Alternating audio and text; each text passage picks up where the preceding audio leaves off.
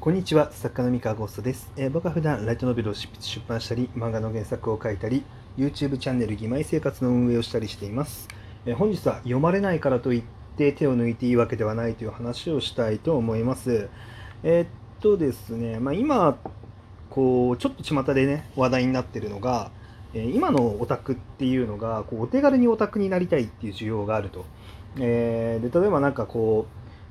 うアニメとか漫画とかをしっかり自分で0から10まであ楽しんでちゃんと咀嚼して、えー摂取あの作品を摂取するんじゃなくて、えー倍速とかでバーってざっくり見ちゃってで分かんないところはもうウィキペディアとかあの適当に調べてあこういうことだったのねって後でなんかあの納得するみたいななんか結構そういうインスタントな楽しみ方をする人が増えてるみたいななんかそんな感じのねあの話題があったんですよ。でまあこれが何でかっていうとそのオタクのこう人口が多分一般化してきててその一般人にもだいぶその漫画とかアニメとかの、えーまあ、が普及してったのもあってその話題いろんなところで話題になると。その要はその隠して隠して自分だけの趣味として楽しむっていうよりかはあの人と話題を共有して、まあ、楽しくこう語り合うことも含めての、えー消費であるっていう、まあ、エンタメ消費であるっていう風な、まあ、人たちが増えてると、まあ、いうふうに言われていてですねあのーまあ要はこうインスタントに、まあ、ものを楽しみたいっていう欲求があってでこう逆に言うとその一個一個の作品に対してその深く関与してる時間がないと。うんあのまあ、要はその会話とかコミュニケーションが大事だからもう次から次へと新しい作品をちゃんとあの摂取して、えー違う作品について語れるようになっていかないといけないっていうのがあるあるらしいんですよね。うん、で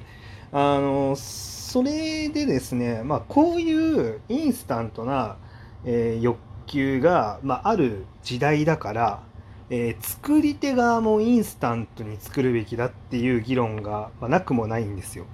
例えばその分かりやすさを重視するとかね。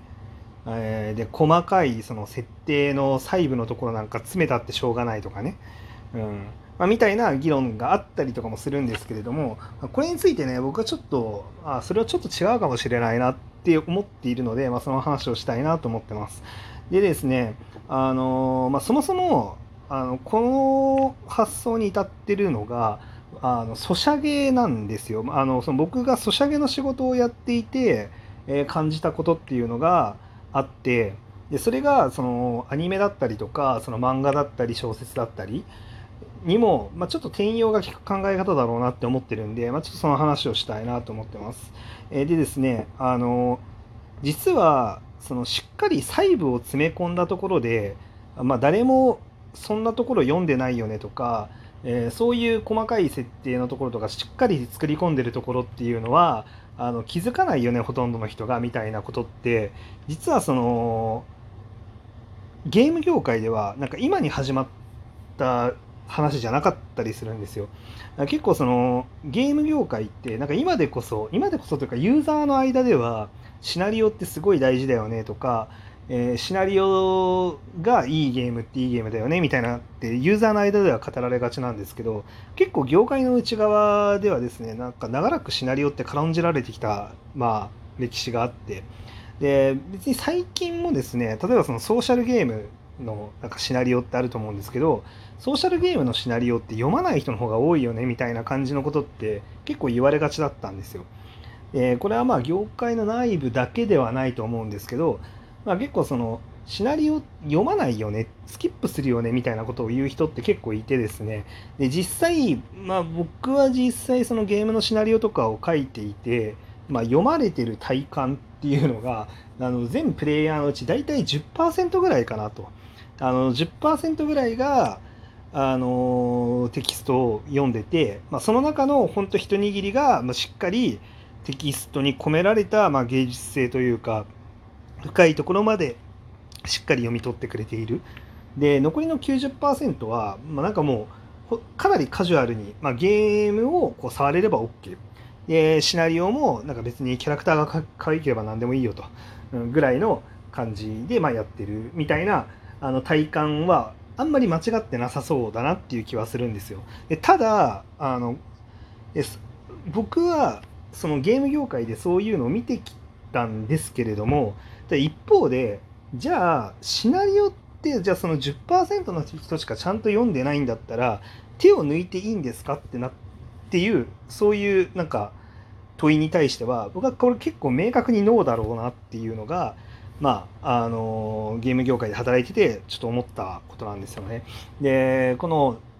ノーだっていうのはその僕がシナリオライターとか作家っていう物語を作る人間だから自分の存在価値をアピールしたくてあのシナリオはちゃんと作んなきゃダメだよって言ってるってわけではなくですねあのそこをちゃんと作り込んでるか手を抜いているかによってあの本当に結果が変わってくる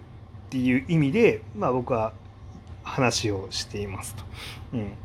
で、えー、っとこれまどういうことかって話なんですけどそのシナリオをしっかり作り込んでますキャラクターをしっかり作り込んでますっていうのを実はそのそれをやることによってあの読んでない人要はそのしっかり読んでない人にとっても実は作り込まれてるか作り込まれてないかで反応が全然違うんですよね。あのまあ、例えばその人気になってる今だったら最近だったらその「ウマ娘」とか、えー、FGO とかってあると思うんですけれども、えー、じゃあそのシナリオとかテキスト基本読んでませんっていう大勢の人がいたとしてですねじゃあ彼らってその物語に一切触れてないのかえー、物語を楽しんでないのかっていうとこれ明確にノーで、えー、雰囲気で楽しんでるんですよ。あのー、つまり自分が触れてるコンテンツっていうのが、まあ、総合的に盛り上がってますよねとかあとテキスト飛ばしてるなりにこのキャラクターって大体こういうキャラクターだよねみたいな感じのことが結構頭の中にはしっかり入ってきてるんですよね。でテキストしっかり読んでるわけじゃないんだけどあのしっかり作り込まれてるからエッセンスを理解しやすい。エッセンスが入ってきているっていう状態になってる人がほとんどであるっていうのがまあ正しいかなって思ってるんですよ。で、えー、っとですね。で、このふんわりとエッセンスをしっかり理解できているっていう状態にするためにも、えー、シナリオっていうのは読まれてなかったとしてもしっかり作り込んである必要があるっていうのがまず1個と、もう1個が、えっと、ある程度の、その、なんだろう、ある程度、いろんな場所にあるこの例えば「ウマ娘」が好きなグループ ABCDEFGHIJK ってもうたくさんあると思うんですよ世の中に。えー、まあ僕の周りの作家の中でも「ウマ娘」が好きな作家グループとかあったりとか、まあ、これ聞いてる皆さんの周りでも多分友達数名で数名の「ウマ娘」が好きなグループ数名の「ウマ娘」が好きなグループってなんか何箇所かにいろいろ散らばってると思うんですけどこの何箇所かに散らばってる中の1人ぐらいはねめっちゃちゃんとテキスト読んでたりするんですよ。あのほとんどの人が読んでなかったとしても例えばその10人ぐらいの「ウマ娘」が好きなグループがいたとしたらさっきお話ししたようにそのしっかり読む人が10%いるってことは10人のグループだったら1人はしっかり読んでるんですよね。うん、でまあ場合によってはねなんかももうちょっと濃度が濃くてあのよくシナリオを楽しむグループだったら、まあ、6人グループのうち3人はちゃんと読んでますみたいな感じになると思うんですけど、えっと、要はつまりその楽しんでる人たちのグループの中でですね一人でもしっかりシナリオを読んでてそのシナリオの出来がものすごくいいことによってその一人がドハマりしてると勝手に内容を話してくれるんですよその人たちに。で他の人たちはぼんやりとエッセンスとしてだけ抽出あの抽出して理解しているのであのなんとなくは分かってるんだけどちゃんと読んでませんっていう人たちにもですねそのなんとなく分かってる状態でめっちゃ詳しく読んでる人からいやもうこれってこうだよねっていう話を聞くとあたかも自分もしっかり読んだかのような錯覚を起こして理解をするっていう人がそのグループの中に増殖するんですよね。であのということはですよね、ということはというか、まあ、それが結構容易に想像できるんですよ、そういう流れが起こるってね。で、あの、なので、これがですね、ちゃんとシナリオを作り込まれてないと、あのそもそもそういうファンが生まれない、その、ちゃんと読んでる人が他の人に語りたくなるみたいな、そういうことが生まれなくなっちゃうんですよ。でそうすると、あの、なんだろうな、まあ、波及しない。でまあぼんやりとエッセンスとして楽しんでる人だけが存在してあの深く読んで楽しむ人が誰もいませんそんな価値ないように思思えるので誰もそういう楽しみ方しませんって感じになっちゃうとまああの本当にぼんやりとゲーム触ってるだけで終わっちゃうみたいな。